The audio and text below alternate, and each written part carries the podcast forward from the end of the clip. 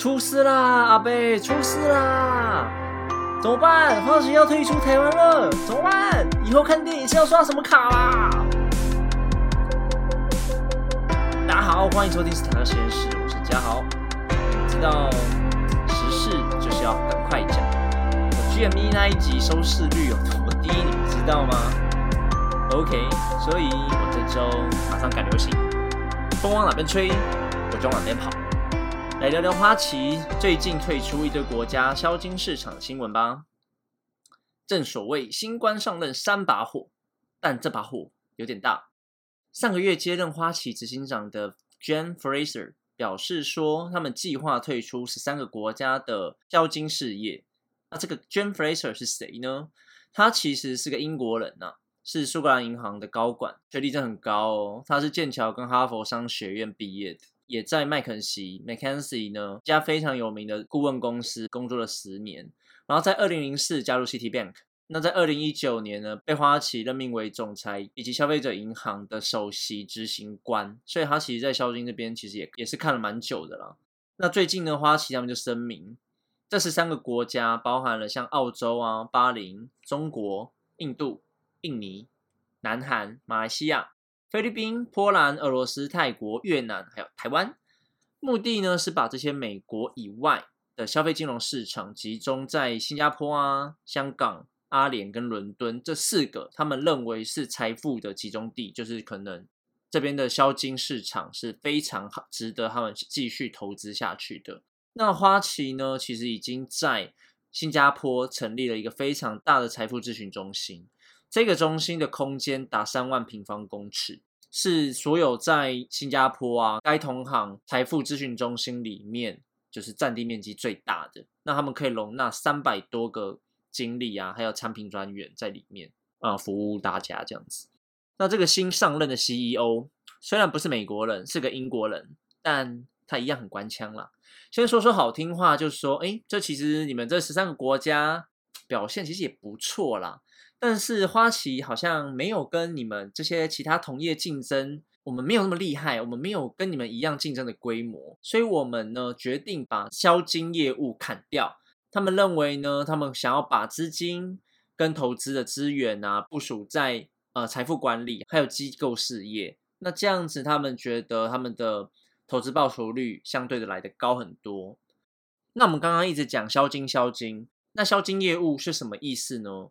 他们放弃的呢是消费金融，所谓的消费金融指的是一般个人的金融业务啦，包含了像是信用卡啊、储蓄、信贷、房贷，还有财富管理、分行存汇、保险箱、ATM 等等等这些业务。那他们放弃了之后，这十三个国家其实就会有一点不安。我看了一下这十三个国家，大概五六个国家的报章杂志啦。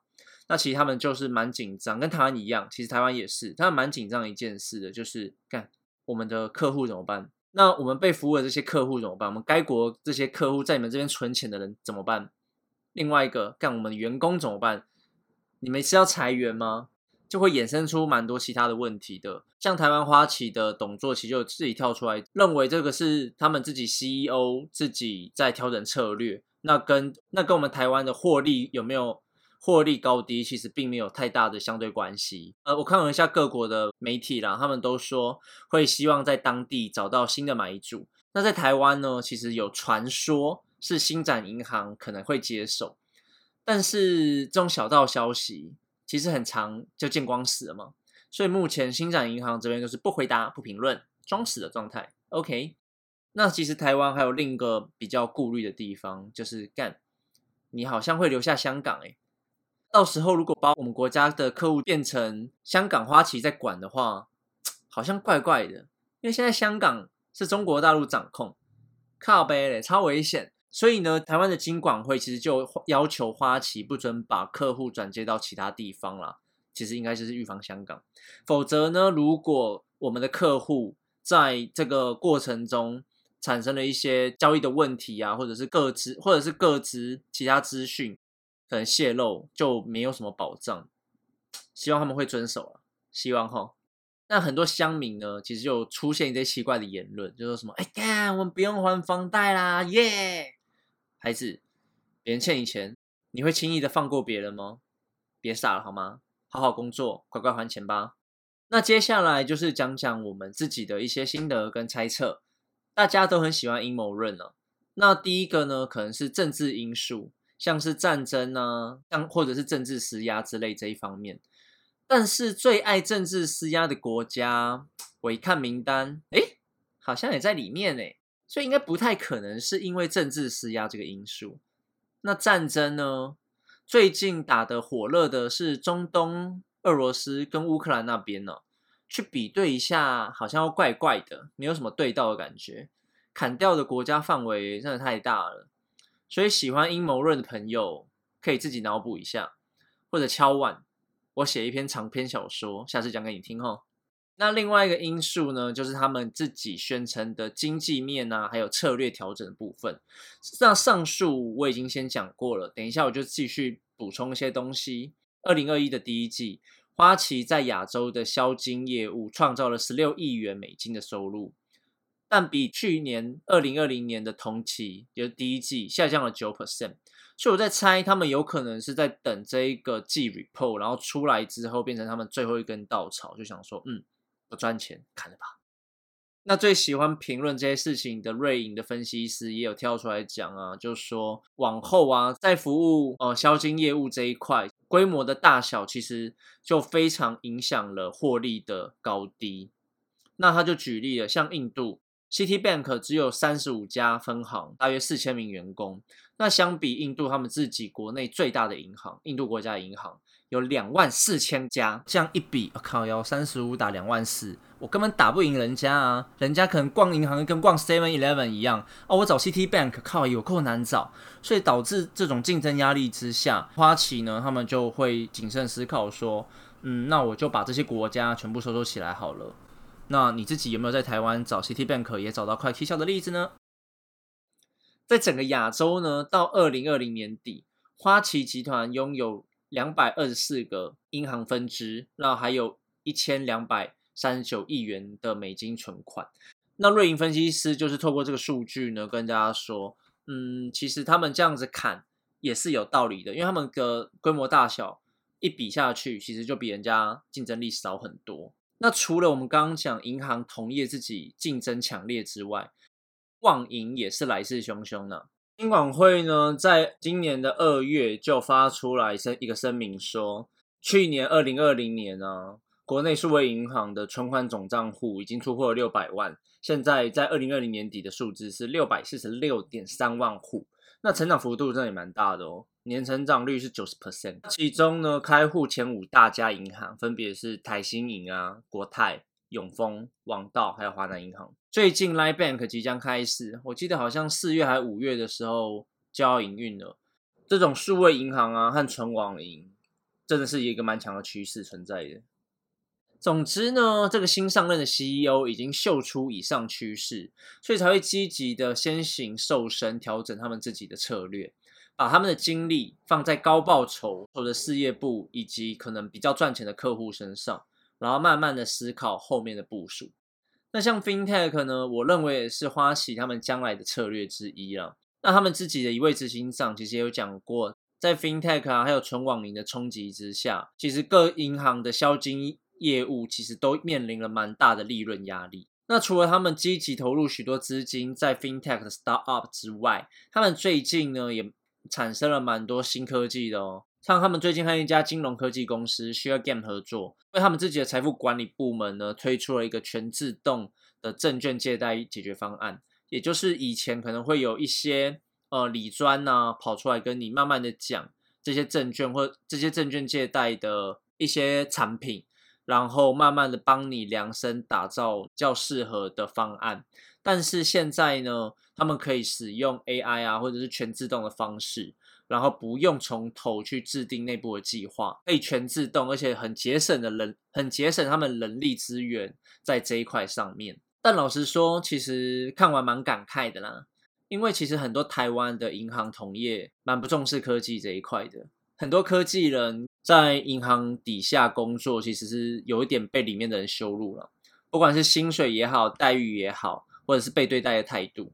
我曾经看过 Morgan Stanley 他们内部的一些科技报告，其实功课真的做蛮详细的哦，也尝试过很多科技应用到他们自己的银行业务实务上面，像是将来银行啊，这个台湾原本要成立的存网银，原本是被大家高度重视的一个国家队，从二零二零一月多成立到现在，比起 Line Bank 啊，还有其他要跨足到台湾的存网银，进度是最慢，负面新闻也是最多的。最主要的负面新闻呢，其实就是部门间的不和，资讯部门、业务部门之间根本就无法协调，好好做事，双手掌制也无法压制下面的员工，无法有效压制两大部门。去年的九月，金管会去将来银行进行系统查核的时候啊，里面的系统 bug 多到爆炸，系统的缺失比起其他存网银还要多的非常非常非常的多。而且粗暴的功能很多是基本的东西哦，像是使用者按借贷二十万，系统会给你三十万。我靠，啊，真的上线我还不给他借一两千万，马上让他倒。那其实这种基本的功能呢，听说还没有办法在短时间内修正，就是 蛮像小孩子吵架的了。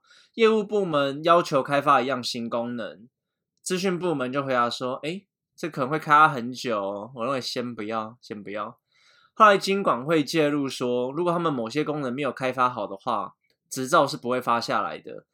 之后马上三周完成，这个事件就引发业务部门之间跟资讯部门之间的斗争啊。那资讯部门就反过来说啊，但是你们自己讲不清楚，在开会中改来改去，资讯不够。